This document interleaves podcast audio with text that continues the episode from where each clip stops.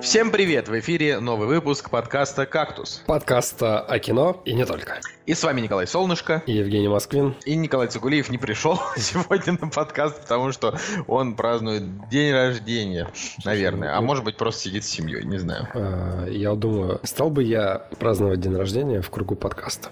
В кругу подкаста. Ну, это, знаешь, я вроде в свой день рождения мы что-то записывали. Да я не знаю, это все зависит тоже от дня недели. Я вот что хочу сказать-то, что вести с Метакритика нам доносят невероятные оценки фильма «Черная пантера», и я вот посмотрел, по-моему, это самый высокооцененный фильм про супергероев на Метакритике. Может быть, мне кажется? Да нет, тебе вроде не кажется. Это... В принципе, оценки и отзывы неплохие, но... Нет, не плохие, а самые высокие среди супергеройского кино. До этого самые высокие были у «Человека-паука-2», там было 83, сейчас 87. И я просто реально вот уверен, что плюс 10 баллов — это исключительно вот за цвет кожи главных героев, вот правда. Ну, правда. Ты же понимаешь, что Метакритик в последнее время может и ошибаться, поэтому можно, в принципе, и не на 100% ему доверять. Опять же, да, в связи с повальной, тотальной просто толерантностью, может быть, здесь что-то нечисто. Да мне кажется, что дело-то не в толерантности. Мне кажется, что основная проблема в том, что они...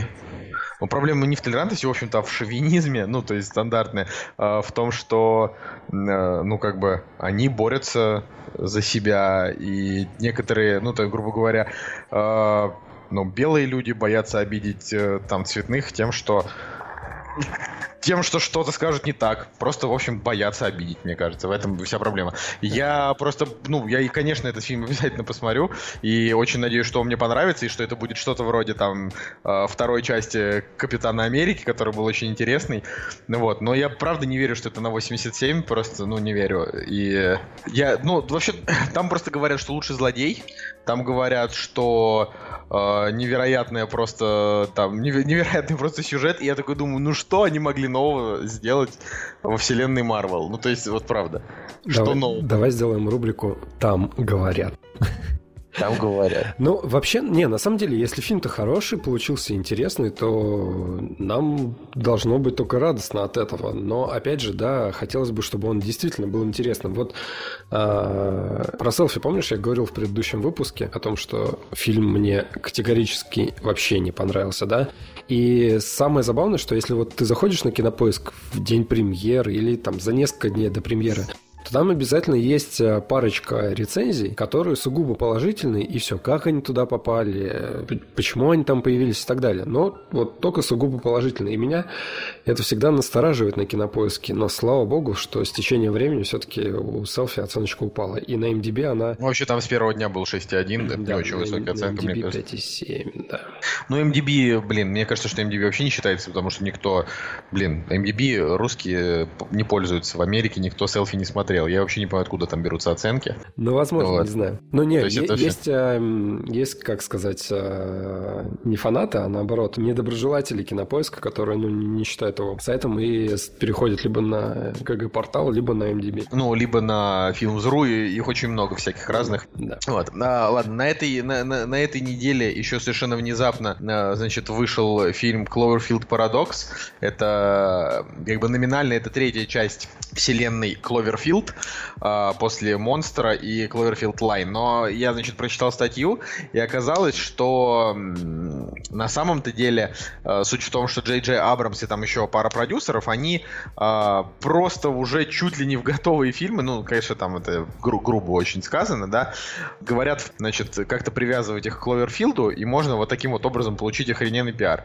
В итоге история-то получилась очень красивая. С утра вышел ролик с Суперкубка, вечером уже уже на Netflix этот фильм опубликовали. Вот. И это довольно прикольная история. Даже, ну, как я понимаю, не вечером, а получается, что вот к моменту, как мы проснулись и прочитали эту новость, уже и фильм был.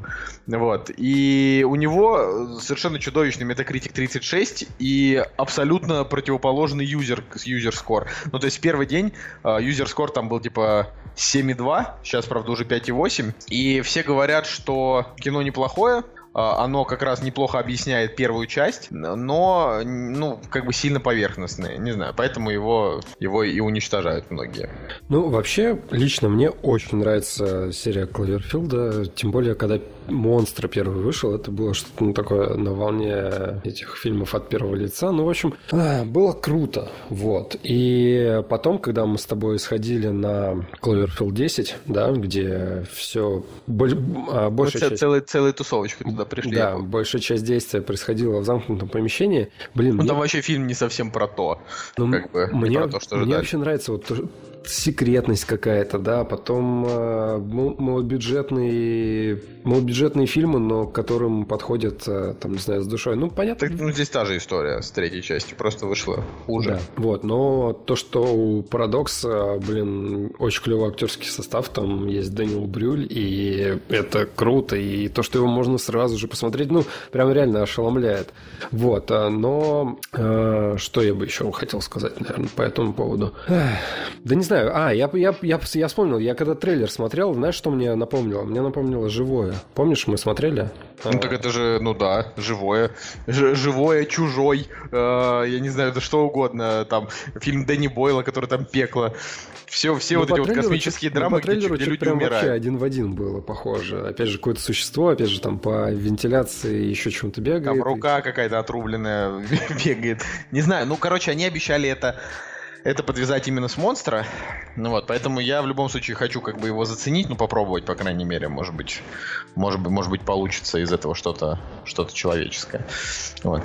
Кстати, я перебью тебя. Сегодня попробовал заценить «Безумного Макса» вторую часть. Я смотрел первую, старую. Так. Вот. И, ну, там вообще просто адский малобюджетный трэш. Не знаю, может быть, для того времени это, конечно, было круто. Но я вот вспоминаю свое ощущение, что я смотрел, как бы, и думаю, блин, ну вот реально студенческая работа какая-то, и все. Ну, понятно, что оно культовое, там все дела, бла-бла-бла, все круто. Думаю, ладно, посмотрю вторую часть, и думал, что вторая часть, ну, не знаю, меня чем-то порадует. Какой-то другой уровень у нее будет. Опять же, не делая скидку на время, я сегодня вообще не смог досмотреть. Прям печально. Да, есть крутые моменты, где, там, не знаю, отрубают полбашки бумерангом и так далее, но оценивая вот «Безумного Макса» второго с того времени и «Безумный Макс» ребут, да, с Томом Харди, по идее, это как бы ребут вот именно второй части был. Блин, кино совершило просто вообще неимоверный скачок, и я даже поймал себя на мысли о том, что мне вот реально старую какую-то фантастику, вот апокалиптику, не знаю, как это называется, короче, вот реально тяжело смотреть, а новый Мэд Макс, ну, вот он прям зашел. Ну, это же разные вещи. То в том видении... Ну, понятно, бюджеты там несоизмеримы, но все равно. Бюджеты, да. Там фильмы более, так сказать, они атмосферные для тех лет. Нынешний Мэд Макс — это лучшее, что вот могли сделать сейчас, да, с атмосферой именно вот этих. Я просто, ну, не поймите меня неправильно, да, глупо сравнивать, блин, фильмы реально с разным бюджетом и так далее, и так далее. Я просто вот хочу подвести к той мысли, что реально скачок в кинематографе и технологические какие-то возможности, они вообще поражают просто безумно. Вот я реально сопоставил две картинки в голове, и меня что-то как-то даже в шок повергло немного. Ну, ты, говорю, просто меньше занимайся потом фигней. Ладно, я думаю, что можно перейти к премьерам недели. Они в этот раз скучные. Пробежимся по ним немножко. Вот и они! Премьеры недели. Ну, для начала, конечно, можно назвать премьерой недели «Парадокс Кловерфилда», но это та премьера, которую вы можете спокойно посмотреть уже бесплатно дома, или если у вас там, я не знаю, оплачен Netflix, то там. Вот. Вообще, главная премьера этой недели — это «50 оттенков свободы». Будь я старым снобом, я бы, наверное, пошутил что-то в духе «Ну, наконец-то это закончится». На самом деле, вы же понимаете, что это не закончится, да? То, что приносит деньги, всегда будут продолжать. Если не это, так какую-нибудь другую эротическую там трилогию придумают, вот. Но я так скажу, из трейлера, вот в чем была проблема, я помню, мы обсуждали вторую часть, вот как сейчас помню, что мы обсуждали, и первую, то есть вот эти фильмы, они просто выходят и выходят, нам остается только их обсуждать. И реально, как бы, если между там первой и второй частью прошло, по-моему, 2 года, то... Реально же вышло год назад, да? На 50 оттенков темнее. Вот я смотрю, да вышло год назад, ровно в это же время, в этот же премьерный день. Тут прикол-то в том, что нет конфликта по-прежнему, что тогда, что сейчас. Ну, у меня уже одна коллега по работе сказала, вот, я обязательно пойду смотреть в пятницу. Типа, я и книги все читала, и фильмы. Ну, то есть, есть какая-то целевая аудитория, да, там, не знаю, женщины. Женщины, определенно, целевая аудитория этого фильма. Я буду честен, я не смотрел... Женщины постарше. Я не знаю, что просто... Я смотрел просто первую часть кусками, но не такими кусками, типа, по 2 минуты и только там, где секс. А, ну, типа, посмотрел там в начале 15 минут, чуть-чуть немножко промотал, посмотрел там еще 15 минут. Вот, то есть, какие-то там центральные моменты. Мне просто было интересно посмотреть вообще, как играют эти люди. Это же еще, мы уже 300 раз удивлялись тому, что после Дакоты Джонсон кажется, что Кристен Стюарт на самом-то деле актриса очень даже хорошая. И вот это все. Давай я на нескольких вещах заострю внимание. Давай с тобой посмотрим на постер и на надпись, которая на постере. Не пропустите долгожданную кульминацию. Я как человек, который видел кино 18+, для меня кульминация в... Ну, не знаю, я вот другой постер немножко вижу. Он стоит, она на коленях, и надпись «Не пропустите долгожданную кульминацию». Ну, зачем? Это же и так прозрачно. Да ладно. Нет, у меня есть смешная история. Я ездил в командировку со своими коллегами в прошлом году, не помню. И суть была в том, что мои коллеги упились просто в хлам. И что они сделали? Они сели в самолете, включили на ноутбуке первую серию 50 оттенков серого и в таком состоянии начали просто в открытую с динамиком, ну то есть звук из динамиков шел, и они начали реально комментировать все, что происходит на экране в ужасном состоянии. Мне было стыдно просто за то, что я даже рядом сидел, но это было весело с одной стороны. Ну с такой. Нет, я бы не знаю. Я помню, как мы когда-то ехали в школьном там автобусе то ли на какую-то экскурсию, и я себе тогда на iPod скачал фильм «Муравьи в штанах». Вот, я тогда его не смотрел до этого, немецкий. Вот. Но мы его, конечно, не комментировали, но было очень смешно. Но он был очень пошлый. И сейчас даже, и все равно он лучше, чем чертовы 50 оттенков. Вот. Мне нравится наблюдать за тем, как выходят франшизы какие-то, да, точнее фильмы, из которых потом делают продолжения, потом эти продолжения разбивают на 2 части, еще выходят. И вот в конце всех таких фильмов, да, франшиз, интерес реально у зрителей спадает вот прям по снисходящей. Вот. Не, ну я думаю, что с 50 оттенками это все будет хорошо. Ну, на сборы надо посмотреть. Вот, мне кажется, первая часть там собрала большую сумму, да, нежели вторая. И третья, наверное, соберет еще меньше. И вот яркий пример «Дивергент», допустим, да, который в конечном счете просто на DVD вышел. Да, последняя часть даже в кино не стала выходить. Но я сейчас... Ты уверен? Что это? Да. Что это факт? Потому что я, честно говоря, факт. Не помню такой момент. Окей, ладно, следующий фильм. Ну, просто вот, что тут советовать, да? Следующий фильм — это «Охота на воров». Он интересен тем, что там играет как бы Джеред Батлер и 50 Cent. И Олег Тактаров. Ну, и Олег Тактаров, да. Но Олег Тактаров, хрен ты с ним, он как бы мне никогда не казался интересным. Даже сам факт того, что он играет в американских фильмах. Вот. Интересно, что у фильма реально не самые плохие оценки. И в трейлере очень интересный Джеред Батлер, я вам скажу. То есть он такой, типа, это мы здесь плохие, это не вы здесь плохие. Такой. Вот, и это интересно. Но он наконец-то вернулся к своим каким-то истокам. То есть, помнишь, с ним был «Законопослушный гражданин», потом, по-моему, «Геймер» был. Ну, в общем, фильм... Ну, там было очень много. Это было очень давно. Да. Вот. Потому что последние годы Джеред Батлер вообще ничего хорошего не делал. У него там были проблемы всякие разные. Но, в общем, я почитал интервью с Тактаровым. Вот. И у него достаточно забавная история с этим фильмом. То есть он ехал в какой-то город в России, ехал в поезде. Вот. И, в общем, ему позвонил режиссер этого фильма, а он знает его там по боям без правил. Uh-huh. Вот. И предложил как бы сыграть в кино. Но, соответственно, ему нужно было прилететь в Лос-Анджелес как можно раньше. В итоге Тактаров вышел на первую какой-то остановке, реально там, реально какой-то зажопинский каком-то, вот, спал на вокзале и, соответственно, взял билет на первый поезд, чтобы до Москвы обратно добраться. Ну, в общем, он такие истории рассказывает, достаточно интересно почитать. То есть из глубинки попадает сразу в Лос-Анджелес, вот, интересно. Ну, это и правда занимательно, однако все-таки Олег Тактаров — это один из самых худших актеров вообще нашего времени, с точки зрения того, что это типа как Александр Невский, знаешь. Только без претензий. Хищники нормально сыграл. Да, он везде играет одинаково. Я его сколько не помню, он никогда не вызывает ни ненависти, ни какой-то, ни какого-то уважения. Да, просто вот. Фоточка есть с Робертом Де Ниро. Ну, знаешь, за фоточки с Робертом Де Ниро Оскара не дают, как говорится. Да, понятно, вот. Конечно. «Охоту на воров» я бы посмотрел, но идти ли на нее в кино или не идти, решать вам. Наверное, все-таки это такой чисто вот боевичок для компании друзей, совершенно необязательный. Вот. А вот на что я хочу пойти? На новый фильм Вуди Аллена «Колесо чудес». Я не верю в его низкие оценки. Мне кажется, что все низкие оценки обусловлены тем, что на Вуди Аллена сейчас началась травля. Вот. А так как Вуди самый лучший, я всем этим, значит, сволочам не верю. Вот. Это то, что я хочу сказать. Трейлер очень красивый у «Колеса чудес». Но если уж быть совсем честными, так как я как бы, творчество Вуди Аллена очень сильно люблю, но подкаст в первую очередь должен быть объективным, да, хотя бы, о чем я говорю.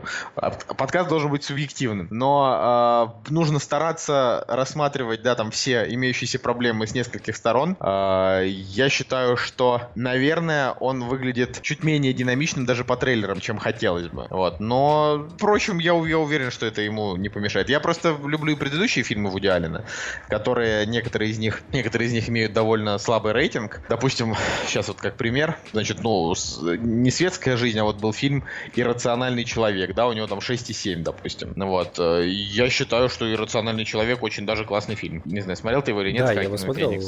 Очень классный фильм, мне понравился. Опять же, да, видишь, проблема Вуди Аллена в том, что, с одной стороны, тебе его хочется посмотреть, а с другой стороны, выходит очередной фильм, да, и... Слушай, ты помнишь, что еще в нашем, я не знаю, втором, что ли, выпуске, или в каком мы там говорили про Вуди... А в первом, господи, точно, первый же выпуск был про Вуди. Еще в первом выпуске мы говорили о том, что Вуди Аллен, он не особенно удивляет. Он просто там раз в год дает нам Вуди Аллена, и это то, что нужно. Пока он еще жив, и он может снимать одинаково, я не знаю, тонкое, ироничное, сатирическое кино, пусть он продолжает это делать, мне так кажется. Да, я с тобой согласен. Сколько у него фильмов уже вышло, интересно? Не знаю, много. Общее количество. До хрена у него фильмов вышло. Да. Неважно. Не, Вуди Аллен очень крутой. И правда, если есть возможность, то, в принципе, обязательно нужно сходить. Это... А если вы вдруг там, не знаю, думаете о том, что вот я не знаком с творчеством Вуди Аллена, не знаю, с чего начать, а как тут старые не слушают, обязательно обратите внимание на фильм «Зелик», на фильм «Любовь и смерть». Просто запоминайте названия и качайте, они как бы все хороши.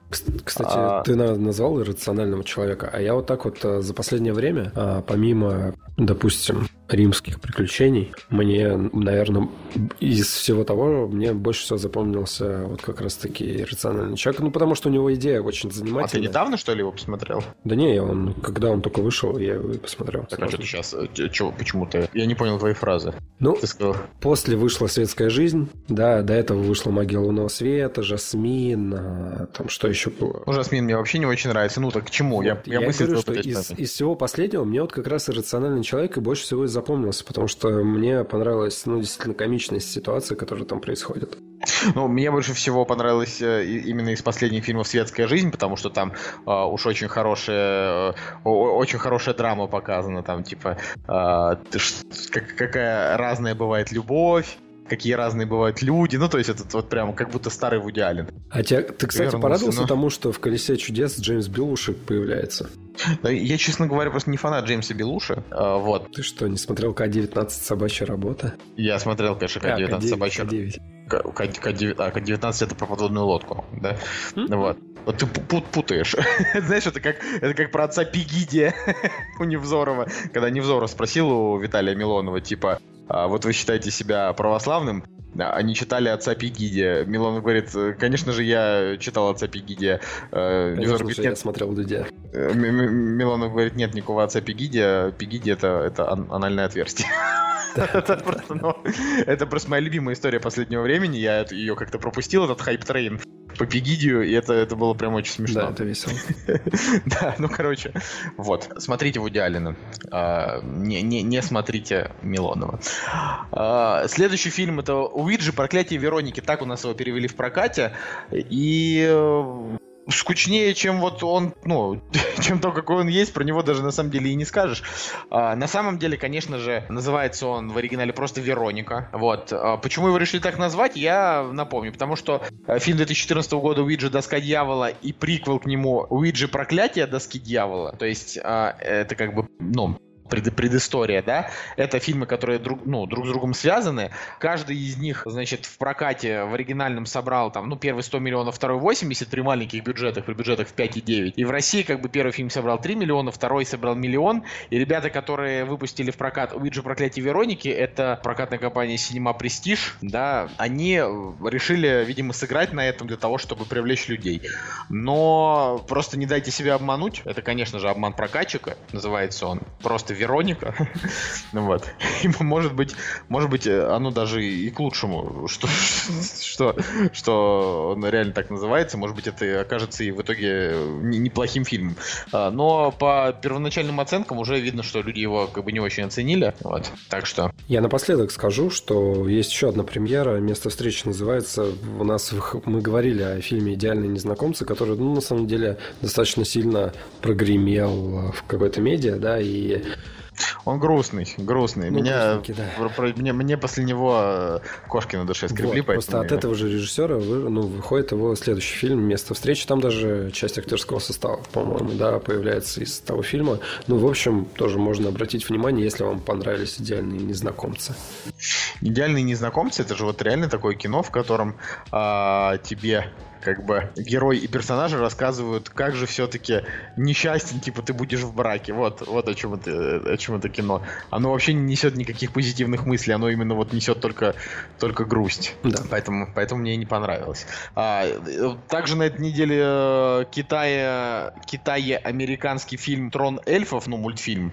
И вы просто можете вот прямо сейчас, если вы сидите у компьютера, зайти на Кинопоиск и глянуть, какая там ужасная графика. Просто какой-то чудовищный кошмар. Я не совсем могу понять, почему к этому приложил руки Китаю, тем более, ну, типа, китайцы на самом деле довольно крутые вещи делают, и как бы это ни прозвучало, да, многие просто не верят в то, что это так, но это так.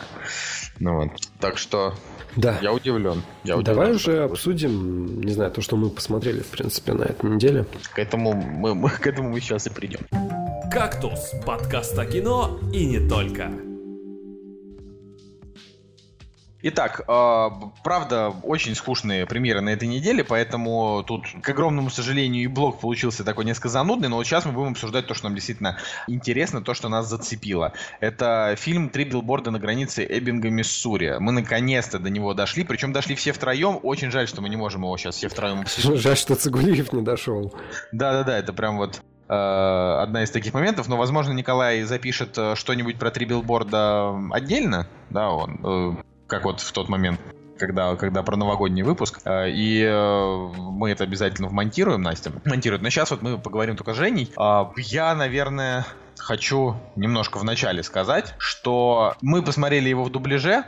И это совершенно нам никак не испортило впечатление о картине, ровным счетом, потому что фильм показался таким же клевым, наверное, каким и должен был показаться. Но единственное, что... ну, мы это сейчас будем раскрывать, но я ожидал немножко большего от картины. Мне понравилось очень, но это не то, вот, о чем все говорят с точки зрения там, лучший фильм года. Я бы трем билбордам Оскар за лучший фильм в этом году не давал. Вот. Что ты скажешь? Мне кино просто безумнейше понравилось. Я от него в невероятном восторге. Вот. Но у меня, опять же, предыстория к этому фильму. То, что впечатление испортило место и люди, да, в котором мы смотрели. Потому что, опять же, я вот не знаю, либо мне не везет, либо меня кто-то проклял, потому что я попадаю в кино, да. Причем мы взяли в «Аврору» билеты, места для двоих, с субтитрами, все дела. Но я такой думаю, ну, публика, наверное, должна быть как бы определенного склада ума, наверное, да, и все будет хорошо. Блин, пипец, люди опаздывали на сеанс, ходили в течение получаса, еще с начала фильма.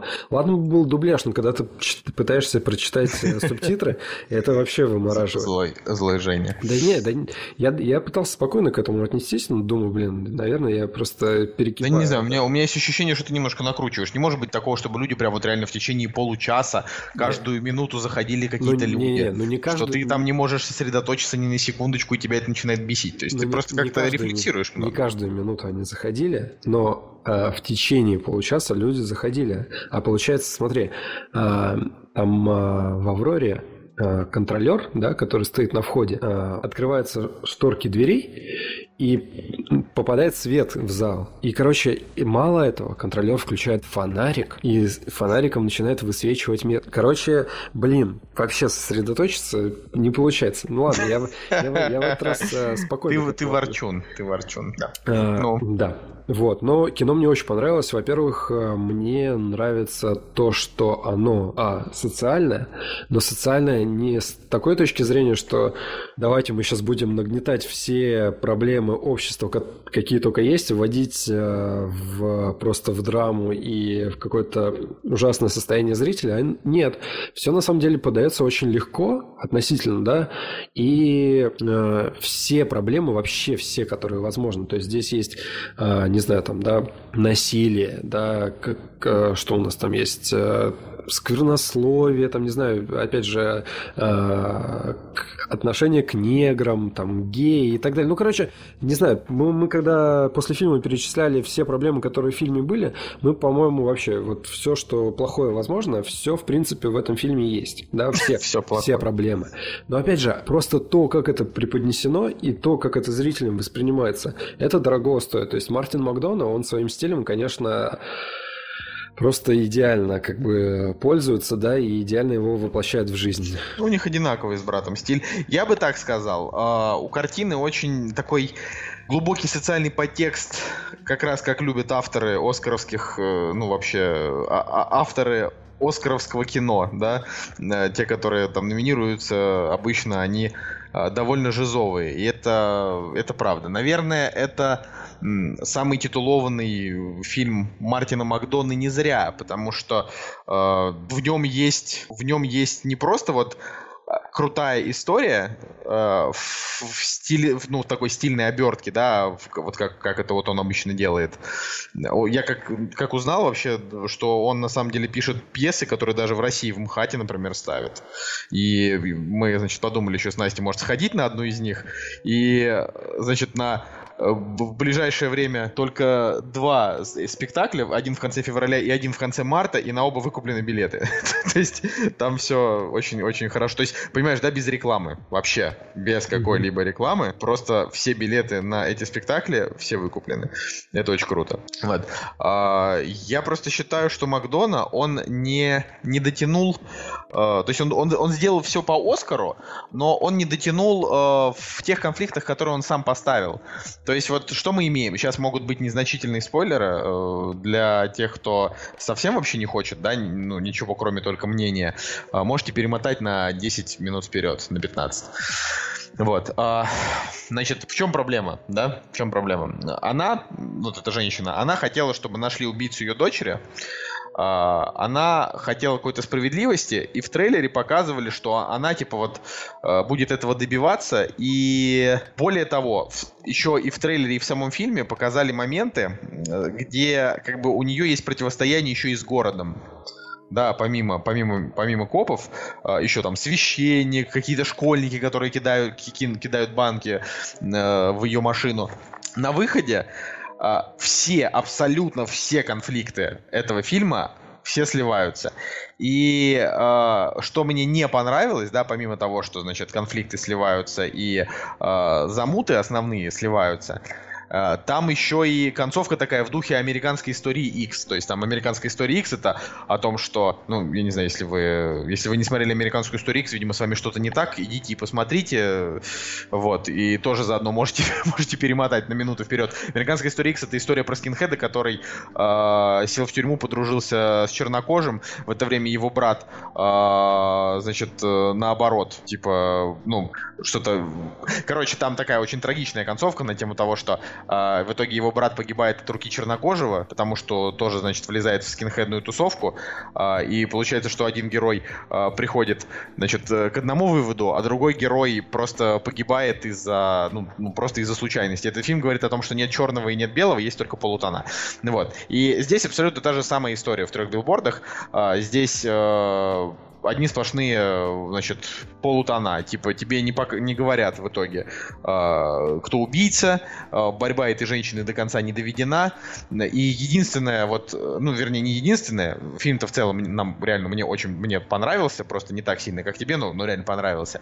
Вот чем этот фильм прям шедеврален, так это Вуди Харрельсоном и его сюжетной линией. Потому что оказывается, что эта линия, она совсем не в ту сторону ведет. То есть по трейлеру ты думаешь, Вуди Харрельсон — это такой шериф, которого поставили в неудобное положение из-за билбордов. Сэм Роквелл — это такой коп-дурачок, который, значит, пытается за Вуди Харрельсона топить. И такая Фрэнсис МакДорман, которая воюет, значит, против козлов. На самом деле, реально, вообще, кажется, другая история. Фрэнсис МакДорман, наоборот, ломает всем жизни просто подряд своей вот этой вот борьбой бессмысленной. А Вуди Харрельсон там, как бы, вообще охрененный пацан. Вот, это то, что я хочу сказать. Давай, нет, не спи, Москвин, простите. Я не сплю, я просто тебя слушаю. Опять же, да, я на контрасте. Я сначала посмотрел «Селфи», а потом посмотрел «Три билборда». И вот эта вот ситуация, когда сценарий, да, и сценарная работа, она идеально раскрывает персонажей, просто идеально ими жонглирует, да, ставит в нужные места, и это очень круто. Ну так этим Макдоны всегда и славились, знаешь, тем, что они создают какие-то необычные ситуации, ставят в них персонажей, там даже немножко неловкие, вот, и всегда есть криминал, всегда немножко кровища, ну это их история. Да, я просто к тому, что, да, то есть здесь нет чего-то однозначного в фильме, да, то есть у нас персонаж может поменяться через полчаса абсолютно в другую сторону. И, да, это... да. И подтекст этого изменения, он абсолютно логичен и понятен, да, то есть за полчаса, в принципе, так сильно изменить актера, ну, персонажа, точнее, это нужно постараться, в принципе, и сделать так, чтобы это было логично и интересно. Здесь же это есть, присутствует, и все вот эти вот хитросплетения человеческих отношений на фоне каких-то проблем, это, конечно, действительно интересно выглядит и вкусно смотрится. Ну, конечно, по актерам, да, тут... Можно еще раз повторить, что все, в принципе, просто шикарно и блистательно. Мне единственное, что... Мне, лично мое мнение, мне не очень нравятся финалы с открытой концовкой. То есть я люблю некоторую законченность в повествовании. Но опять же, да, когда начинаешь осмысливать все проблемы фильма, да, и смысл, который в нем заложен, то, в принципе, та концовка, которая есть в «Трех билбордах», она соответствует этому фильму, на мой взгляд. То есть о чем подумать дальше, да, и есть о чем подумать на тему того, что почему герои, да, пришли к этому выбору и что может быть за фильмом. Я обычно это не люблю.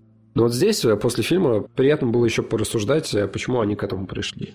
Ну, я вот говорю, для меня история просто перевернулась обратной. Очень круто, что трейлер нам показывает одно, а по факту оказывается другое. Но говорю, Макдона не справился с некоторыми заделами. То есть вот, если брать конкретно по моментам, она там, я не знаю, высказала священнику, дала там, не знаю, по мордасам детишкам, которые там кинули банку в ее машину, и там сожгла полицейский участок, и вообще сделала очень много всяких таких вот вещей, которые можно назвать антисоциальными. Сделала это просто в отчаянной попытке восстановить справедливость, понимая, что, в принципе, это практически невозможно, она просто, можно сказать, обезумела, да, и это была реально вот ее такая вот история. Она хотела что-то изменить, но она в глубине души понимала, что это практически невозможно.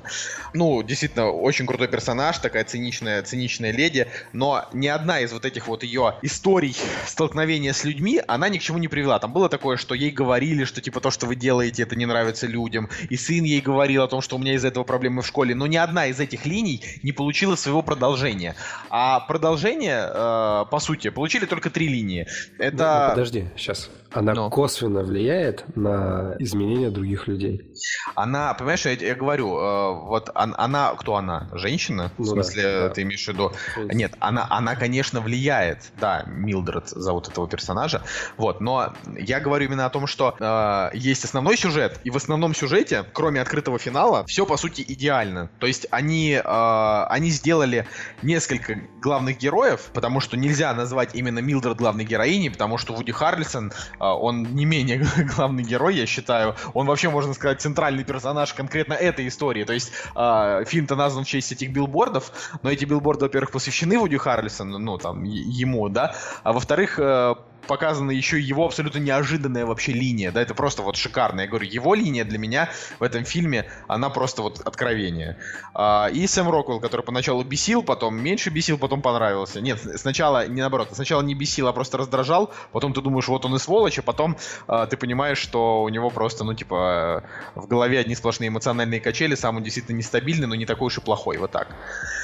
Вот, в этом интересно, но мне не понравилось, что не довели ни одну из побочных веток до конца. То есть все основные довели, побочные не довели. Это, ну, объясняется таким не очень большим хронометражом, всего 1:55 для такой драмы, то есть вполне могли бы еще реально минут 15 рассусоливать, ну, не стали этого делать, и тоже хорошо. Вот.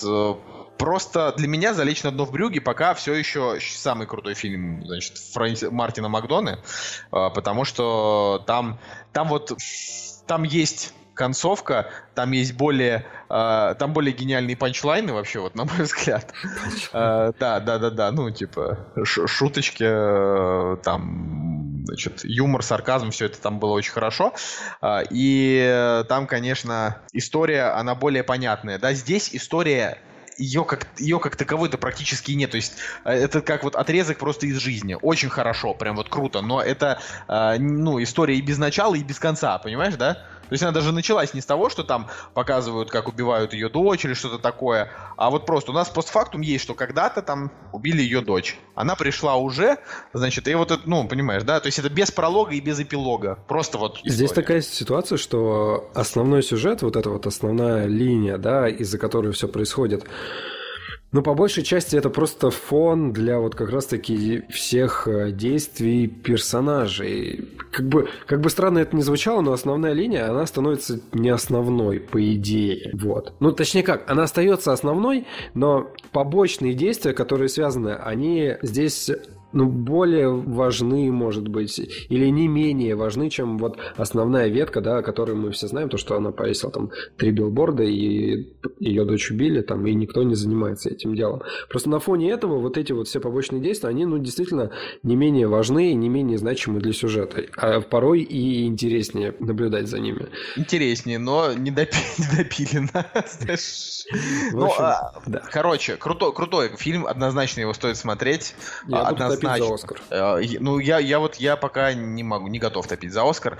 Однозначно, опять же, я говорю уже это слово 17-й раз, это лучше, чем «Форма воды», да, если говорить про кандидатов. Это интереснее просто. На эту премию. Да тут даже, говорю, тут не столько про интереснее, а тут про то, что как главный фильм года, да, «Три билборда» больше достоин, чем «Форма воды», потому что «Форма воды» — это просто красивая картинка, а «Три билборда» — это не только красивая картинка, а это еще и... Ну, а картинка там ничего, да, а это еще и история, да, в «Форме воды» для меня истории, к сожалению, нет, да, она такая просто... Ну, потому что там достаточно обычная ситуация, да, к которой мы привыкли, ну, сказочная фабула, которая меняется, но, опять же, форма только, да, не основа. Хотя там повествование тоже красивое. Тоже, вообще, очень, очень тяжело спорить. Я просто буду готов вообще говорить про «Оскар». На данный момент, получается, у меня просмотрено, и у тебя выходит тоже 4 фильма. Это «Три билборда» из ну, номинации «Лучший фильм». «Три билборда», «Форма воды», «Прочь» и «Дюнкерк». Правильно, да, я говорю? Ты же больше ничего не смотрел из этого. Но из вот этого всего... «Три билборда» — лучший номинант, но все еще есть там «Леди Бёрд», «Темные времена», там «Зови меня своим именем» и «Призрачная нить» с 90 метакритиком, понимаешь, Пола Томаса Андерсона, которую я вот не дает мне покоя абсолютно никакого. Кстати, хочешь забавный факт, то что Лукас Хеджес, который играет в «Три билборда», вот сын Милдред, да, он как раз-таки играет и в «Леди Бёрд», то есть в двух фильмах, которые номинируются на «Оскар». Это стандартная история, уже такая каждый год. Не, ну это круто все равно. Ну, то есть достаточно, видимо, клевый у него продюсер или кастинг-директор какой-нибудь. Молодец, да, если там... Вообще, знаешь, в одном кадре с Фрэнсис МакДорман постоять это дорогого стоит вообще. Там, до этого он в «Манчестере в море» играл. Ну, то есть, блин. Ну, да. Я вот даже не знаю, на что здесь можно ткнуть. Кстати, немножечко про «Призрачную нить». Я вот ознакомился с промо-материалами, там, ну, трейлеры, описание, почитал немножко про там историю создания. Я, честно говоря, не могу понять, вообще удобоваримая ли эта картина, потому что такое вот кино про выходит. Значит, про модельера, кутюрье, да, как пишут. И все драмы в нем, они, похоже, построены только на актерской игре. Вот, это то, что... Ну, я вот не знаю, как бы обязательно посмотрю, да, но, опять же, когда посмотрел трейлер... Как бы показалось, ну, какая-то тягомотина немножко. Тут вот сам, значит, Дэниел Дэй-Льюис интересно говорит. До начала съемок картины я не подозревал, что закончу с актерской игрой. До старта мы с Полом много смеялись, а потом перестали, подавленные навалившейся печалью. Мы сами этого не ожидали, не понимали, что породили. С этим было очень непросто жить и до сих пор так. Слушай, ну если фильм номинировали на «Оскар», то я думаю, все равно что-то стоящее в нем интересное. Дэниелу Дэй-Льюису просто нужно сыграть в какой-нибудь легенькой комедии, знаешь, вот такой вот. Не, ему с Меган Фокс. Не, ему в Марвел надо. Или в Марвел, да. У него просто душа отдохнет. Ну вот, нет же, нам нужно играть там нефть, там, не знаю, Линкольн. Обязательно. чтобы вообще угореть. Вот. Роберт Редфорд играл в «Капитане Америки», да, если не ошибаюсь. Да и вообще... Ну да, он, по-моему, в «Капитане Америки» появился. И тогда вот Марвел, они как раз-таки... достаточно сильно этим гордились, потому что, ну, затащили такого крутого актера из, ну, старой школы. А он как раз-таки объяснял это тем, что ему надоело играть вот во всех таких серьезных каких-то серьезных персонажей, да, и он захотел чего-то нового попробовать, в комиксовую тему пойти. Но было бы прикольно на Дэниела Дэй-Льюиса тоже посмотреть, но под него нужна какая-то роль просто бомбическая, не знаю, либо супер-пупер классный злодей, либо... Вообще злодей, однозначно нужен злодей. Да. Кстати, говоря о злодеях, я вот посмотрел тут, значит, пересмотрел несколько серий первого сезона «Моей прекрасной няни». Никто не ожидал, да, сейчас такого? Да. А тут, ну, просто так вышло, что я такой сижу, просыпаюсь, значит, сижу и думаю, блин, хочу «Мою прекрасную няню» пересмотреть. Вот я хочу сказать, что люди, вот, которые создавали «Мою прекрасную няню», вот это реальные злодеи. Самые настоящие просто вот от мира кино. Потому что это очень странная хренотень вообще было вот создавать и «Няню», и все вот эти вот сериалы типа там «Папины дочки», «Кто в доме хозяин». То есть это какое-то вливание людям в головы абсолютно, значит, не несущих вообще ничего в себе сериалов. При этом «Моя прекрасная няня», но она не такая плохая, там очень крутые актеры, там Борис Смолкин, там, если кто-то помнит, вообще таки Любовь Полищук, там вообще замечательная совершенно, вот. Но это вообще дичь, насколько вот мы это все смотрели. Я удивляюсь. Я был в помещении, где показывали «Счастливы вместе». Uh-huh. Иисусе, мать честная. Я попал на серию. Я помню, что в детстве что-то смотрел, в принципе. Давай так, я не сравниваю «Няню» с «Счастливы вместе». «Счастливы вместе» — это самый последний скам, на мой взгляд. Да, то есть короче, я к тому, что я в сознательном возрасте уже это посмотрел. Я подумал, ёшкин-матрёшкин, но это вот прям вообще отвратительно было. Там, знаешь, про носки, сигареты, там, в еде какой-то. И на этом юмор строился, в общем, печально все было. Очень печально. Но, с другой стороны, были и лайтовые сериалы, типа «Воронины» там или еще что-нибудь, но которые не супер смешные были, но и что-то противного в них не было. Ты, видимо, что-то упустил. «Воронины», они до сих пор идут. Они до сих пор идут, да ладно? Они, насколько я понимаю, вошли в Книгу рекордов Гиннесса, как один из самых долгоиграющих сериалов. Капец. Вот, да, он с 2009 года идет уже, получается, там 9 лет. Слушай, подожди, они с чего-то скопировали «Ворониных»? Да, «Воронины» — это...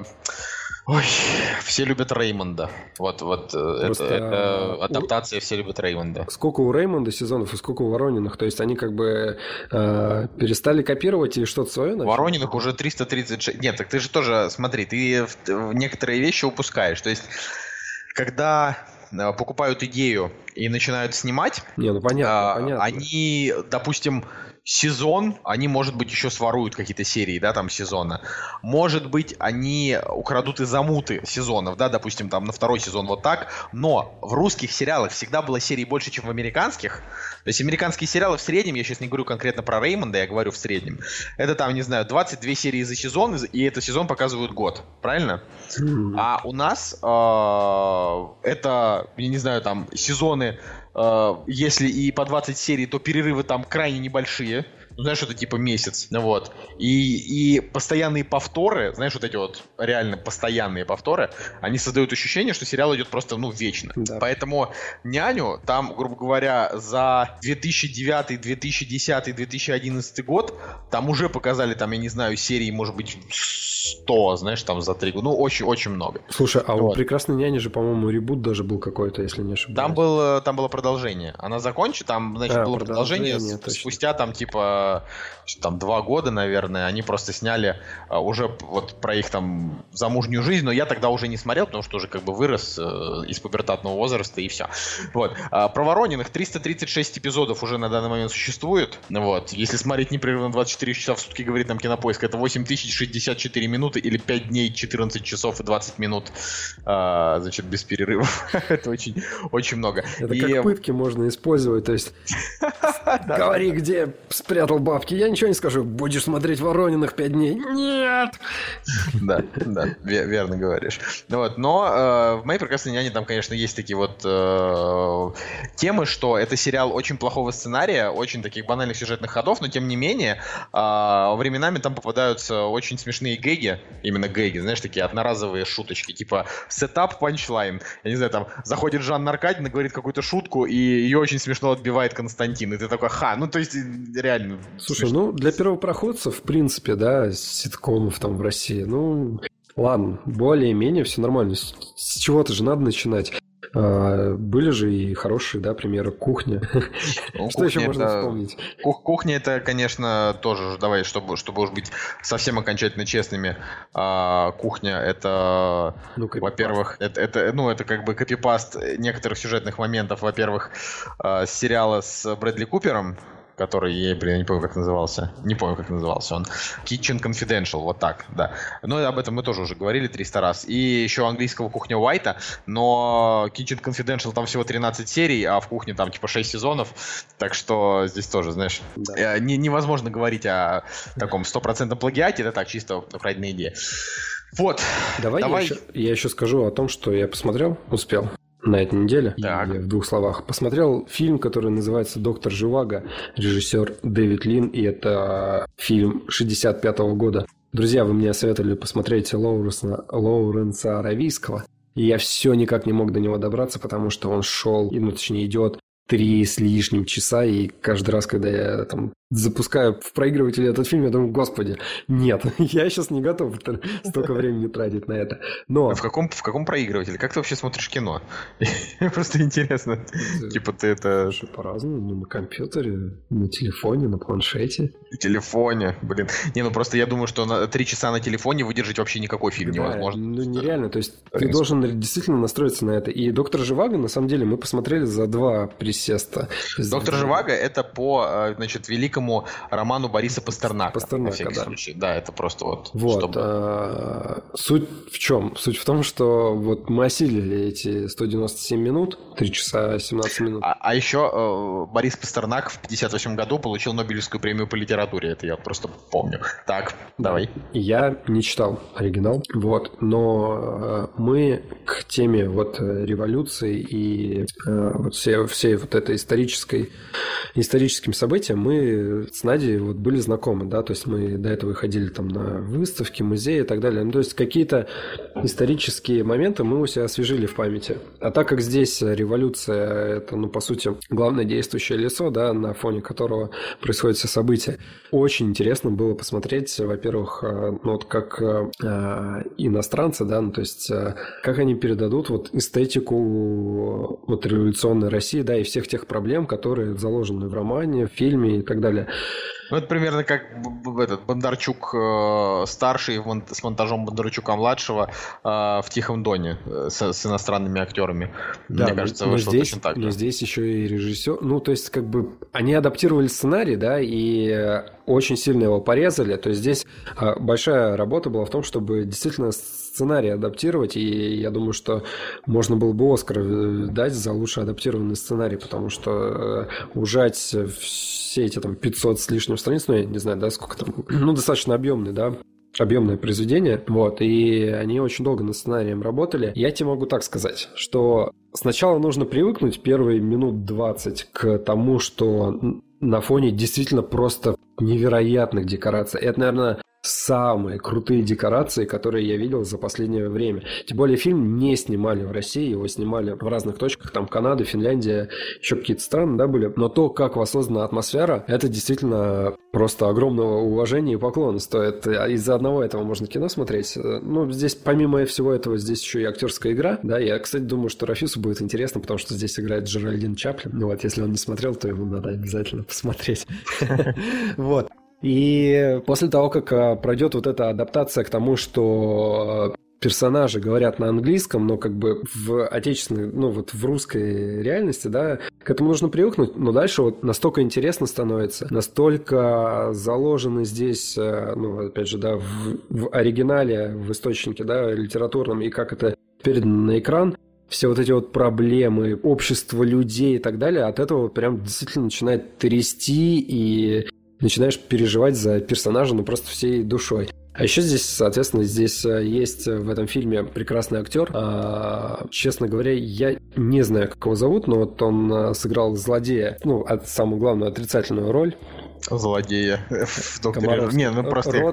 Род Стайгер его зовут. В общем, это один из лучших кинозлодеев за последнее время. От него прям реально воротит. У него не говори за последнее время. Фильм-то старый. Это за последнее время, что ты увидел. За последнее время, что я видел, да. У него, кстати, у этого актера есть «Оскар» за лучшую мужскую роль, в другом, соответственно, фильме. Но в плане того, что как сделано это кино, это, конечно, очень интересно. И у этого режиссера, Дэвида Лина, он же снял Лоуренса Аравийского, у него, соответственно, там, что-то типа не трилогии, но цикл фильмов, да, который он снял. Я подумал, что я все-таки справлюсь и посмотрю Лоуренса Аравийского. Я еще на один шажочек ближе к этому фильму стал. Я на этой неделе, в добавление к «Доктору Живаго», я просто хочу сказать, что книга абсолютно нечитабельная. Я, просто едва с ума не сошел, пока ее читал. Это, к сожалению, не мое. Тут, конечно, исторические все проблемы России, да, перевороты, убийства и социальная эта проблематика, это, конечно...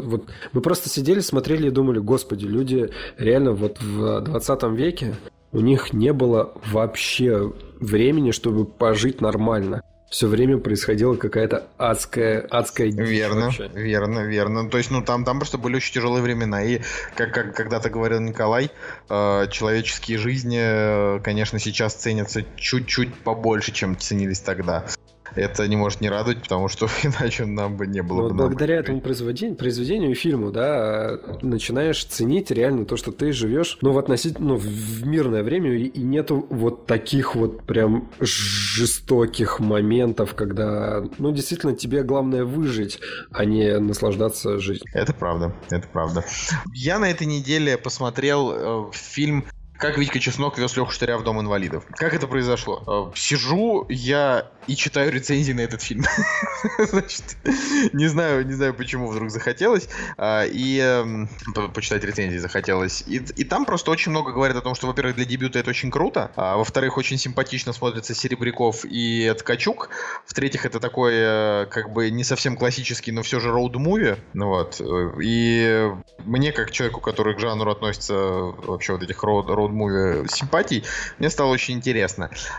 Ты, как я понимаю, тоже его смотрел, да? Да, я его тоже посмотрел, я заметил, что я оценку ему не поставил, вот прям в данный момент ставлю ему 7. Вот я, значит, могу так сказать, вот опять же, для людей, которые не любят, когда я постоянно говорю про оценки, иногда оценки лучше, чем какие-то слова могут передать для каких-то людей, опять же, передать мысль. Я готов сказать так, вот «Как Витька Чеснок вез Леху Штыря в дом инвалидов», это такая стандартная 7. То есть ей оценку выше не поставить, поэтому у нее средняя оценка это 7. На Кинопоиске там довольно много просмотрено, да, много людей посмотрели, и средняя оценка 7, потому что он не докручен. То есть он именно такой, ты сидишь и ждешь, что будет какой-то интересный кадр, но его нет. Есть какие-то интересные планы, где, не знаю, режиссер, видимо, с оператором думали, вот так будет занимательно. Да, но не доигрались с цветокором, который постоянно, то он, значит, обычный, то он немножко зеленит, то он немножко желтит. И ты не понимаешь, пытались они им создать атмосферу или нет. А актер Евгений Ткачук, он то играет хорошо, то играет прям чудовищно плохо, хотя вроде как бы не первый год, да, уже снимается. Алексей Серебряков хорош, но персонаж его не ясен. То есть все, что ты в нем читаешь, это все практически между строк. Тут я спойлерить не буду, смотрите сами, но там в конце был момент, который вот бог из машины. Такой вот момент. И с него я, честно говоря, немножечко прифигел. Такой думаю, это дешевастенько. Даже для такой картины могли бы закончить ее немножко по-другому. Вот. Но она нравится тем, что в ней есть какая-то душа и в ней есть какие-то старания. Вот, это то, что я могу про нее сказать. Мое мнение, знаешь, какое? Я долго сопротивлялся, чтобы вообще посмотреть этот фильм, потому что, во-первых, я уже устал от тематики такой, да, и вообще от тяжелых фильмов, в принципе, подустал. А там еще весь фильм рэп. Но он не тяжелый. Это же не «Груз 200». Да, он не тяжелый. Он очень даже, да. «Груз 200» — это тяжелейший фильм, в принципе.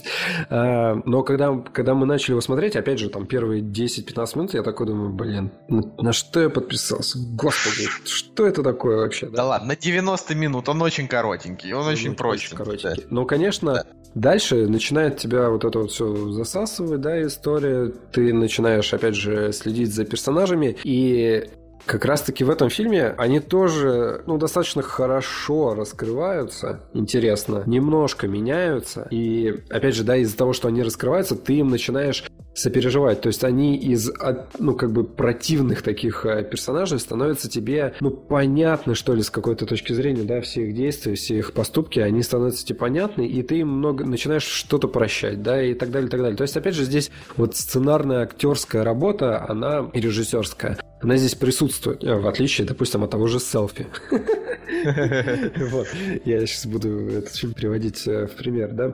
Вот, и... неудачный, да. Так.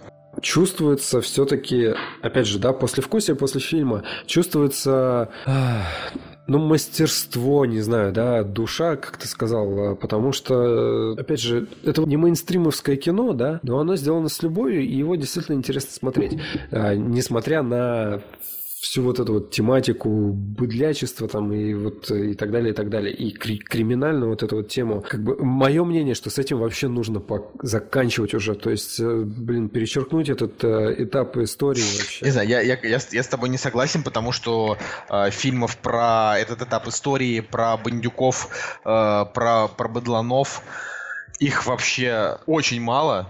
Сериал «Бригады», который он такой весь лощеный, да, такой. Есть «Бумер», который, ну, как бы первый, он такой, да, атмосферный, второй плохой. Есть «Чужая», которая удачная. И как бы «Витька Чеснок», это, на минуточку, фильм же не про 90-е, это фильм про нынешние, да, про вот про как сейчас есть. Да, конечно. Ну... Так и что в этом плохого? Да нет, в этом плохого как такового ничего нет. Это вот можно, ты сейчас продолжишь, это твоя любимая балабановщина на самом-то деле. То есть вот этот «Витька Чеснок», это на самом деле стандартный Балабанов, я бы так сказал, только плохо снятый. Балабанов снимает хорошо. А здесь как бы, здесь есть старания, не, он но плохо снят, нет. Просто у Балабанова был свой стиль определенный, да? Ну, а здесь его нет, просто нет стиля. Не, здесь есть операторский стиль как минимум, потому что Александр Хант, если мне ничего не изменяет в памяти, то он как раз-таки является оператором по своему основному роду деятельности. И как хрен его знает. Вижу у него только одну операторскую работу, 3 короткометражки, и это его первый фильм. Все, я вообще ничего про него не знаю. Ну, он, может быть, учился на оператора. Ну, в общем, я где-то читал, что он как раз-таки операторской вот этой темой. Ну, в общем, операторская работа здесь мне понравилась. Достаточно интересные проходочки, повороты камеры там и так далее, и так далее. Ну, и опять же, да, социальный подтекст здесь интересный. То есть, вот, не знаю, интересно было бы, допустим, американцам смотреть «Витьку Чеснока». Возможно, им большинство этих проблем, ну, которые заложены в этом фильме, ну, понятны были бы, непонятны, да? И это я к примеру того, что, вот, допустим, я смотрю «Три билборда», да, и большинство вот этих вот социальных проблем, они спокойно транслируются и на нашу действительность. Здесь же все-таки у нас в «Витьке Чесноке» есть вот именно исконно вот этот вот русская вот эта вот проблема, да, вот этого промежутка времени. А что ты с этим сделаешь? То есть, я бы так сказал, эта картина, да, она пытается стать как бы памятником какой-то вот ушедшей эпохи бандосов и нынешней эпохи быдланов, да, ну или там пацанов, вот как-то, не знаю, так это сказать, причем в маленьких городах, на самом деле это не так далеко от Москвы, это, как я понял, там Тверь, но просто реально не получилось из-за того, что немножко не хватило Александру Ханту мастерства. Опять же, ну, все неплохо, «Семерочка», просто он мог бы быть намного лучше. Знаешь, что меня радует? Во-первых, это то, что студия в ВГИК дебют, да, и, ну, ты постоянно слышишь там в ВГИК, там, культуру искусств, что у нас там еще есть Институт кино и телевидения, да, но вот чего-то значимого, да, людей, которые бы имели отношение к этому. Ну, понятно, что они во всей этой киноиндустрии занимаются, да? Но вот как-то соотнести это все, ну, достаточно тяжело. Фамилии, имена и так далее. И здесь, получается, у них в гиг-дебюта было 1, 2, 3, 4, 5 фильмов. И все это, конечно, ну, не имело какого-то выхлопа там и так далее. Ну, то есть проходило незамеченным. Опять же, а себя это... в ГИК позиционируют себя, да, ну, как люди, которые там теоретически и практически, да, что-то там обучают людей и так далее. И вот приятно, что появляются люди, да, ну, опять же, там, Витька Чеснок, да, может рассказать о том, что, ну, вот есть люди, которые действительно получили образование и действительно могут представить что-то интересное зрителю. Мне вот эта вот ситуация, ну, меня это порадовало. Хотелось бы побольше каких-то дебютов, новых имен, да, и так далее. Это так далее. Да, это факт. Вообще... продюсерских каких-то вот моментов. Надо немножечко хотя бы в двух словах еще рассказать о чем-то. Просто сам фильм, то, что мы с тобой обсуждаем так, как будто все вообще в курсе. Фильм вот с этим длинным названием, он рассказывает о том, что, значит, есть такой вот пацан, которого зовут Витька Чеснок, абсолютно, значит, абсолютно одноклеточное существо, у которого единственный интерес — это, значит, переспать с красивой телкой со своего района, то есть именно с телкой, да, там не с девушкой, не с какой-то, ну, просто баба, да, вот, и уйти, значит, от своей жены и сына, которого он ей заделал, заделал по глупости, самому, как, ну, как там понятно из синопсиса, 27 лет, вот, и...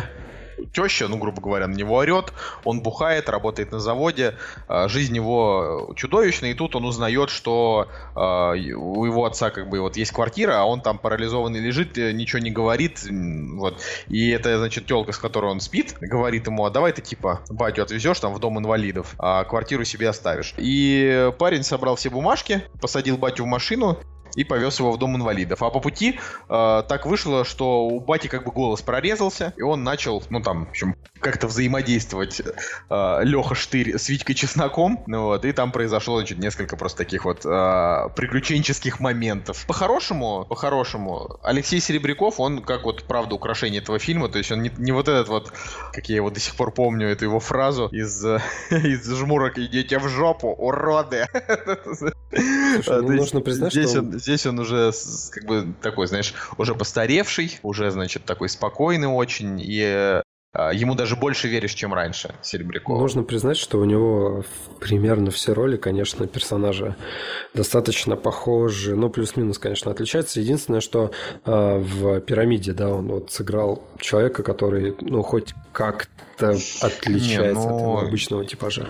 Как бы нет, я не соглашусь. «Пирамида» — это раз. Во-вторых, у него есть просто куча всяких таких отдельных проектов, где он просто, в принципе, на себя особенно не похож. Типа там, знаешь, он в «Обитаемом острове» играл, в «Коде апокалипсиса» играл.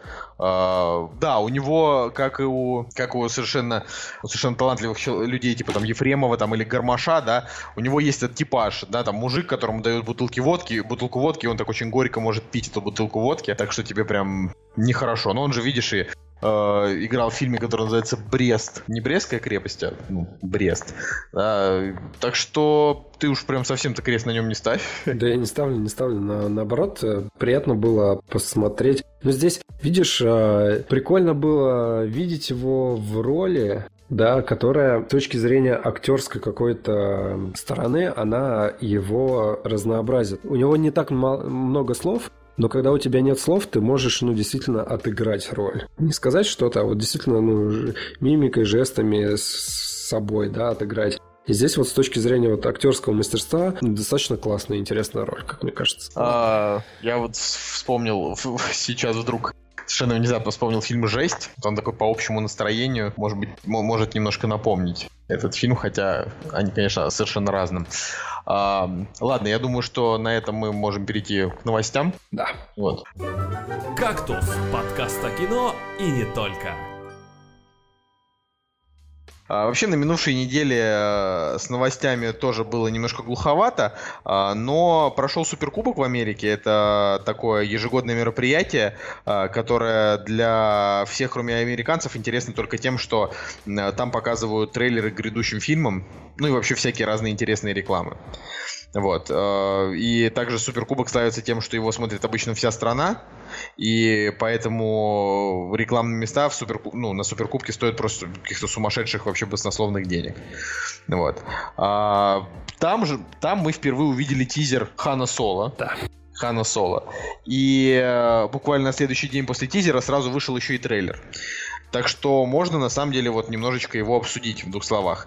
Что вот ты думаешь, Женя, вообще получится дельного или не получится из этой непонятной хреноты? Слушай, я честно тебе скажу, я устал немножко от «Звездных войн», но действительно вот этот график... У нас выбора нет, понимаешь? Подожди, вот этот график, когда каждый год, да, они выпускают по фильмам, он немножко дает о себе знать, и начинаешь уставать в какой-то степени. Но как бы Хан Соло интересно, да, то есть как бы любимый персонаж, и здесь больше веет приключениями какими-то, нежели, знаешь, вот в классических «Звездных войнах», да, вот 8-й, часть 7-й, вот. И больше веет приключениями, и именно поэтому хочется посмотреть. Но я достаточно индифферентно отношусь к этой картине, потому что, ну, не знаю, как бы меня не особо это заинтересовало.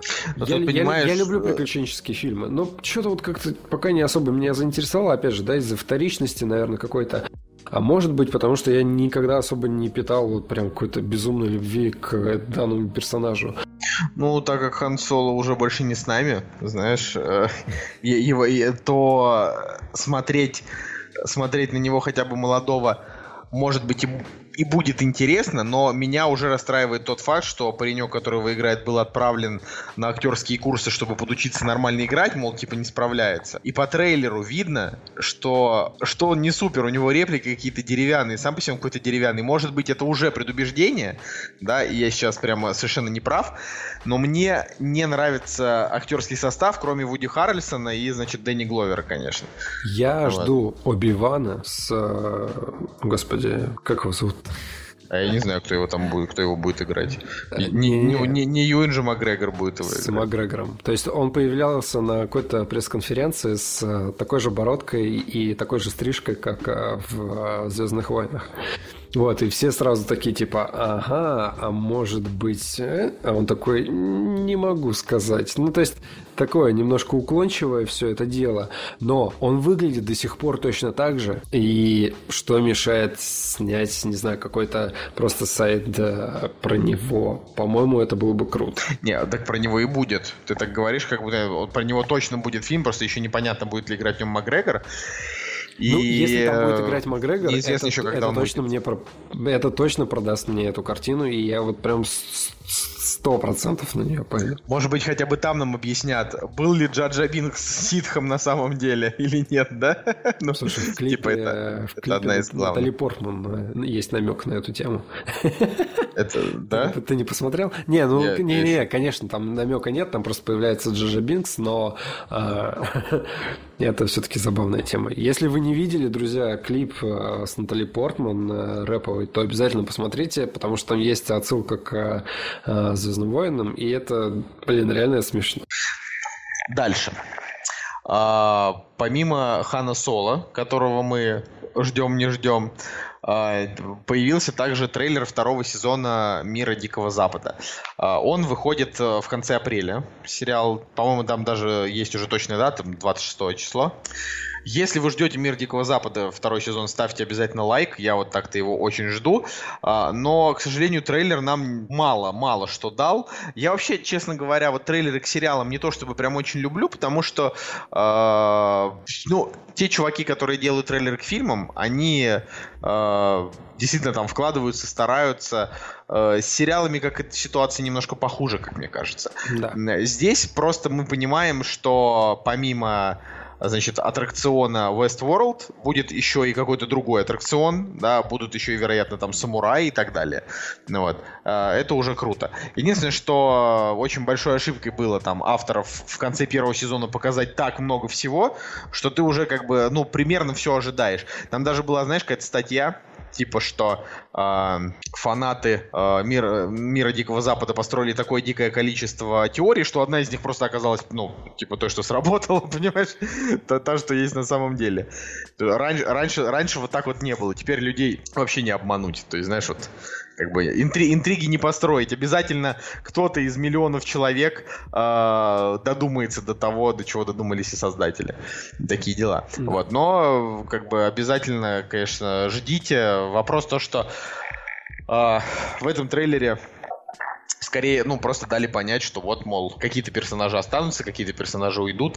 Даже не раззадорил. Вот так вот. Да, я с тобой согласен. Вот как раз-таки с этой фразой, то, что он не раззадорил. И первый сезон «Мира Дикого Запада» — это один из немногих сезонов вообще каких-то сериалов, которые я смог посмотреть за последнее время. И надо тебе сказать, что первый сезон, он достаточно интересный, и вся эта тема с Днем Сурка, условно, да, назову это в начале, вот эта вся интрига, она интересна. Вот, но концовка первого сезона, она достаточно двоякая. Она наводит на мысль того, что нужно вывернуться во втором сезоне так круто, чтобы, во-первых, все... смотрелось логично, потому что все-таки вот уже были намеки в конце первого сезона о том, что что-то может пойти не так. Вот. А во-вторых, опять же, сделать так, чтобы удержать зрительское внимание на таком же уровне, как затравка к первому сезону, начальной серии. В общем, у создателей, у Нолана, у него очень тяжелая ситуация, на мой взгляд. И если он с ней справится, будет круто. Но пока что по трейлеру, у меня больше скепсиса, нежели вот каких-то положительных таких оптимистичных оценок и ожиданий. Вообще глянем. Ну, глянем, конечно. Будет. Да. Еще немножко про сериалы. Арнольд Шварценеггер сыграет брутального законника в вестерне от Amazon. Amazon готовит многосерийный проект с Арнольдом Шварценеггером в главной роли, и это вовсе не объявленный намедник Конан. Потоковый сервис заказал съемки событийного сериала под названием «Верховой». События вестерна разворачиваются в конце 1880-х на заселенной индейцами территории Оклахомы. Помощник шерифа отряжен прославившимся... Господи, очень странная фраза. Помощник шерифа отряжен прославившимся своей жестокостью судьей в дикие земли для поимки известного преступника. Такое сложное предложение. Ради этого главному герою придется объединить силы с безжалостным федеральным маршалом. Его играет Шварценеггер. Короче, индейцы против ковбоев. Скорее всего, тут будет сильно в сторону индейцев смещен этот фокус. Ну, типа, что индейцы хорошие, потому что это, ну, современные тренды, очевидно. Вот. Но... мне кажется, наконец-то Арнольд Шварценеггер нашел что-то человеческое. Слушай, ну, во-первых, я лично вестерны люблю. В сериале... вот в сериальной сфере, ну, есть где развернуться и для интересных персонажей, для интересной истории, и, ну, в принципе, если там особо не затягивать, не переусердствовать, то там парочку сезонов, ну, действительно можно сделать что-то интересное. Плюс, к тому же, ну, здесь Шварценеггер, и ему давно пора было уже в сериалы пойти, нежели сниматься в каком-то шлаке. Хотя, кстати, вот он... в Мэгги, допустим, сыграл, да, но вот такие драматические роли, они, в принципе, пошли ему на пользу, но, конечно, былой славы уже не вернуть, и я бы на его месте отказывался от «Терминатора» какой-то пятый, да? Шестой. Ну, в общем, вот от «Терминатора» я бы отказывался уже, потому что, ну, это танцы на костях каких-то. Не, и, конечно, если Кэмерон с Джеймсом Ваном, да, или кто там снимает? Не помню. В общем, если они придумают, там, по-моему, кореец тоже какой-то, если они придумают что-то, ну, действительно интересное, да, то, ну, окей, почему бы и нет. Но в целом, да, сейчас легче в сериалы уйти и, ну, действительно, на хорошей ноте, да, вот закончить или продолжить вот ребут своей актерской карьеры. Ну, посмотрим. И последнее, это, значит, новость звучит так, что Мэми Гаммер получила роль в 3-м сезоне «Настоящего детектива». Кто такая Мэми Гаммер, я понятия не имею. Тоже сериальная актриса, но... интересно, что теперь у нас есть синопсис 3-го сезона True Detective. В центре повествования окажутся события, происходящие в районе курортного городка Озарк. История развивается в 3 временных линиях. Расследованием жестокого преступления в центре окутанного темными тайнами региона занимаются детективы Уэйн Хейс и Роланд Уэст. Вот, значит, один из них как раз Махершала Али, как вы помните, чувак, который там выиграл Оскар за 3 минуты в кадре. Вот. Значит, Гаммер, эта девушка, сыграет молодую мать 2 детей, впутанную в трагические события, связанные с преступлением. Шоураннером и сценаристом до сих пор выступает Ник Пиццолата. Это, если что. Вот. К сожалению, МакКонахи и Вуди Харрельсона в сериал не возвращают, и что будет дальше, пока не ясно. Вот. Это им бы такую скрытность, как у Джей Джей Абрамса. Допустим, знаешь, они потянули каких-то актеров, синопсис выдали, а потом бац, и МакКонахи с Харрельсоном.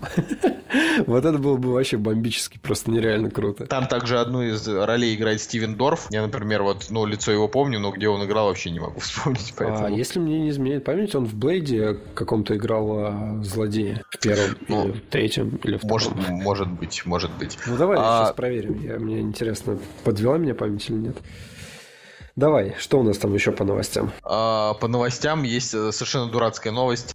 Джим Керри удалил страницу в Фейсбуке из-за вмешательства России в выборы президента США. Это, короче, просто очередная тема. Значит, Джим Керри отказывается от социальной сети Facebook, удаляет там страницу, значит, продает акции, потому что компания получила выгоду от российского вмешательства в выборы и ничего не делает, чтобы подобное остановить. Вот.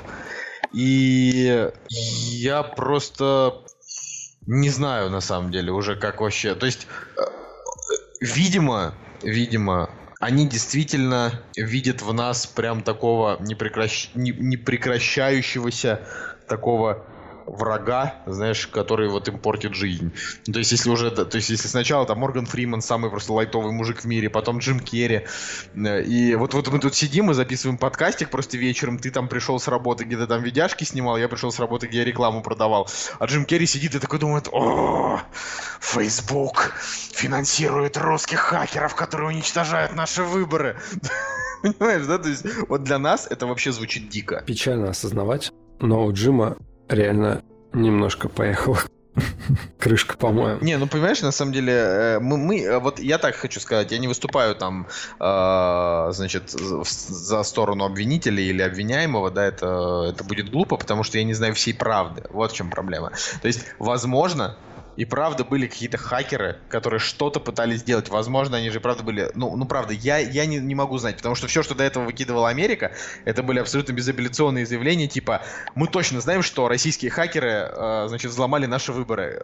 Доказательства вам нужны? Так вот, они у нас есть. Они это сделали, русские злодеи. Вот так, понимаешь, да? То есть вот такая у них была история. Поэтому я не знаю, на чем основана риторика Джима Керри. Я правда не знаю. Но, может быть, вот у них такая вот информационная... Да даже суть не в этом. Просто, опять же, в контексте кино и актерской какой-то любви к нему. Все это просто очень печально. И хочется, чтобы он уже вышел из вот этого застоя своего, да. То есть, ну, действительно, он просто ужасно постарел. У него там были проблемы с обвинениями в убийстве девушки, ну, то есть то, что он причастен к ее убийству, там, хотя вот он выиграл суд, и все подозрения с него сняты. И вот все вот эти вот проблемы. Я до сих пор вспоминаю «Тупой еще тупее» вторую часть. Господи, вот это ужасное кино, просто ужасное. Зачем они его сняли, непонятно. Просто хочется искренне пожелать того, чтобы вот он вышел из своей депрессии, хотя вот он вроде говорил, что он как раз-таки поборол ее, да, и снялся, ну, в интересном проекте. Пусть это будет, не знаю, там, дебют чей-нибудь, не знаю, сериал и так далее, но хочется просто вот его увидеть в хорошей роли. Пусть это драма будет, комедия, не знаю, ну... Хочется уже вернуть старые добрые времена, да, когда Джим, ну, действительно радовал, там, веселил и так далее, и так далее. Я вот хотел бы, конечно, прочитать про эту историю про убийство, про которую ты говоришь, потому что что-то я вообще ничего про это не знаю. Вот. У него была девушка, да, бывшая, она там на тот момент была или нет, она умерла от передозировки каких-то лекарств. И родственники этой девушки обвиняли Керри в том, что он как раз-таки способствовал вот этой всей ситуации. То есть он ей давал лекарства эти, да, он в депрессию ее вогнал вот в эту. И, соответственно, вся вина... типа исключительно лежит на нем. Вот. И он же сказал, что, блин, просто на мне пытаются нажиться, вот, и я как бы не причастен к этому, ко всему делу. Вот. Ну и, соответственно, вот выиграл суд, и вроде как обвинение с него сняли. Ну окей, ладно.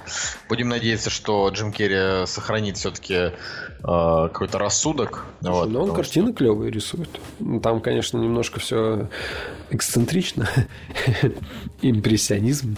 Вот, но... То есть с точки зрения вот личности, да, какой-то творческой, он, конечно, ну, в нем видно, что в нем есть это зерно, да, и я видел эти картины, ну, опять же, да, там показывали, и можно найти в интернете, ну, видно, что человек как бы одарен, вот, и хочется просто, чтобы он нашел свой правильный путь и просто продолжал жить и радовать зрителей, поклонников, вот.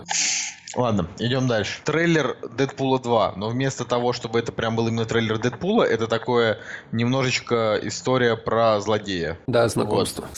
Знакомство с этим Кейблом, да. Вот не знаю, что тут сказать. По-моему, все они делают правильно. То есть создают эту стандартную историю, которая была связана с первым Дэдпулом. То есть там полная жесть, но при этом с юмором, да, здесь там он уже там на середине трейлера уже там начинает играть в куклы, вот это все. Ну, короче, это уже забавно, это уже тот самый Дэдпул. Правда, в общем, там Джош Бролин, чем он вот не нравится? Тем, что его...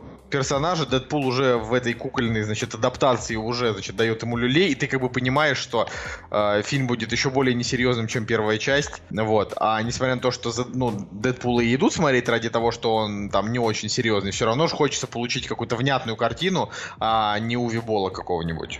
Слушай, ну, согласись, что Джош Броулин выглядит просто потрясно в роли Кейбла. Я сначала, опять же, тоже достаточно скептически к этому относился, вот, но выглядит он в этой роли действительно очень-очень круто. Я надеюсь, что в него, в его персонажа заложат, ну, действительно какую-то интересную, какую-то черту, да, благодаря которой он будет интересен. Не просто чувак с пушками какими-то бегает, а, ну, психологически, быть может, да, как-то повлияет там харизма. Ладно, ну, ты слышал американских критиков. Лучший злодей — это Майкл Б. Джордан. Понятно, да, я понял. Из «Черной пантеры», так я что понял, можно даже не рассчитывать. Ладно, но трейлер забавный, да, посмотрите. Так, ну ты что-то хотел про Джуманджи рассказать, потому что я даже не смотрел, поэтому... Слушай, ну, вполне стандартная ситуация, когда после невероятных сборов, что для меня удивительно, да, на фоне провала охотниц за привидениями, то есть как бы типа ребут, Sony, все дела, они все любят ребутить. Тут у нас выходит ребут Джуманджи, и как бы, ну, само по себе кино, но оно, блин, проходное вообще настолько, насколько это можно. Но ситуация парадоксальная, потому что здесь есть Скала Джонсон, который тянет на себе реально весь бокс-офис этого фильма, вот. И фильм собирает, он, по-моему, даже лучше Человека-паука для студии Sony собрал, от последнего. То есть деньги он им нехилые принес, и в бокс-офисе на высших строчках продержался реально большое количество времени. Вот. Ну и неудивительно, что они же сразу же объявили о том, что будет третья часть, и все ребята, которые относились к производственной команде второго фильма, сценаристы, по крайней мере, они будут работать и над третьим фильмом, но я, честно говоря, не вижу потенциала, блин, для развития вообще истории, потому что потенциал первой части, он был большой. Потенциал развития вселенной, он, в принципе, имел смысл, да, имел какое-то логическое продолжение, но то, как они пошли путем вот во второй части, он немножко, ну, скрадывает какие-то ожидания как раз-таки от следующего продолжения. Что еще можно придумать? Я надеюсь, что придумают, блин, что-то действительно интересное, потому что, блин, ну, я люблю Джуманджи, но вот на вторую часть я бы точно не пошел еще раз. А если они как бы повторят все то же самое, но, блин, это будет реально неинтересно. Ну, посмотрим. Посмотрим, да. Про «Игру престолов», что ее создатели, значит, будут делать последующую трилогию «Звездных войн». Последующую трилогию «Звездных войн», да. Они, то есть, судя по всему, я просто не могу понять, это какая именно это будет трилогия. То есть там же сейчас, значит, делает... Ну, вот сейчас... Джей Джей Абрамс делает 9-й фильм, а следующую делает тот чувак, который снимал 8-ю, ну вот, который только что вышел. Стоп, нет, на 9-й части все закончится. Да, и новую трилогию запускает режиссер 8-й. И он вместе с ними будет работать. Это, да, это совместное, то есть они, не знаю, как там, шоураннеры только в кино, блин, ну, я не знаю, то есть они будут придумывать сценарий, да, какой-то, ну, судя по новости, они работают вместе.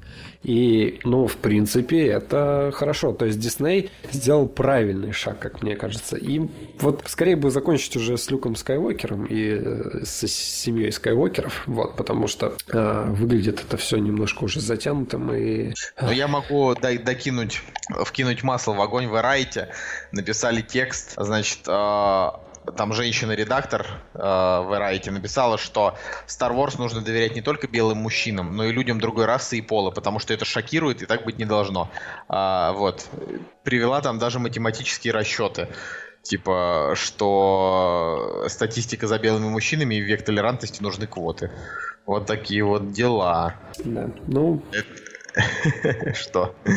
Я просто устал уже на эту тему разговаривать, потому что вот, допустим, недавно я слышал о том, что в следующем, ну или в этом году собираются пересмотреть официально цвет шахматных фигур, потому что типа черные ходят вторыми, и это типа дискриминация. кредитируют, короче, цвет там и так далее. Ну, короче, это все бред, и я действительно от этого уже устал. А по поводу шоураннеров «Игры престолов», которые будут задействованы в «Звездных войнах», да, это очень хороший ход, и это сразу же мне придает дополнительного интереса к тому, чтобы следить за развитием последующей трилогии. То есть у меня есть интерес благодаря этому, и как бы первое впечатление, оно сугубо положительное.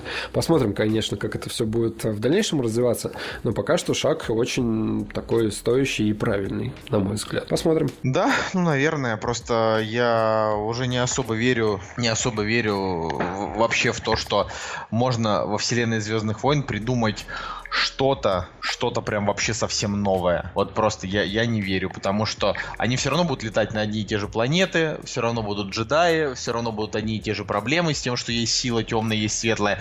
Но я могу оказаться неправым, потому что 9-я часть может оказаться какой-то супергениальной. Ну вот, поэтому фиг его знает. Короче, на этом мы сегодня наш короткий выпуск закончим. О, так быстро. Вот. Не, ну на самом деле, что Коли нету, поэтому мы вдвоем отдулись. Отдулись, а пока на улице сумасшедшие совершенно холода. Вот, мы советуем вам не вылезать из кровати и как можно больше смотреть хороших фильмов. А благо, их много. Мы смотрим сейчас Adventure Time. Я наверстываю упущенное. Да неужели? Да. Неужели? А что, тебе понравилось? Ну, да, интересно. Это прямо крайне необычно, конечно, что так. Вот. Окей, ладно. С вами был Николай Солнышко. И Евгений Москвин. «Кактус подкаст». Увидимся на следующей неделе. Мы проснулись под конец.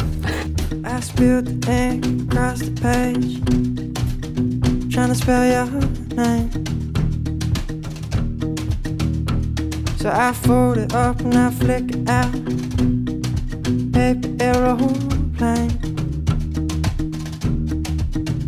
you won't fly the cell phone seas to you, 'cause it didn't leave my room, but it awaits the hands of someone else, the garbage man. You gotta say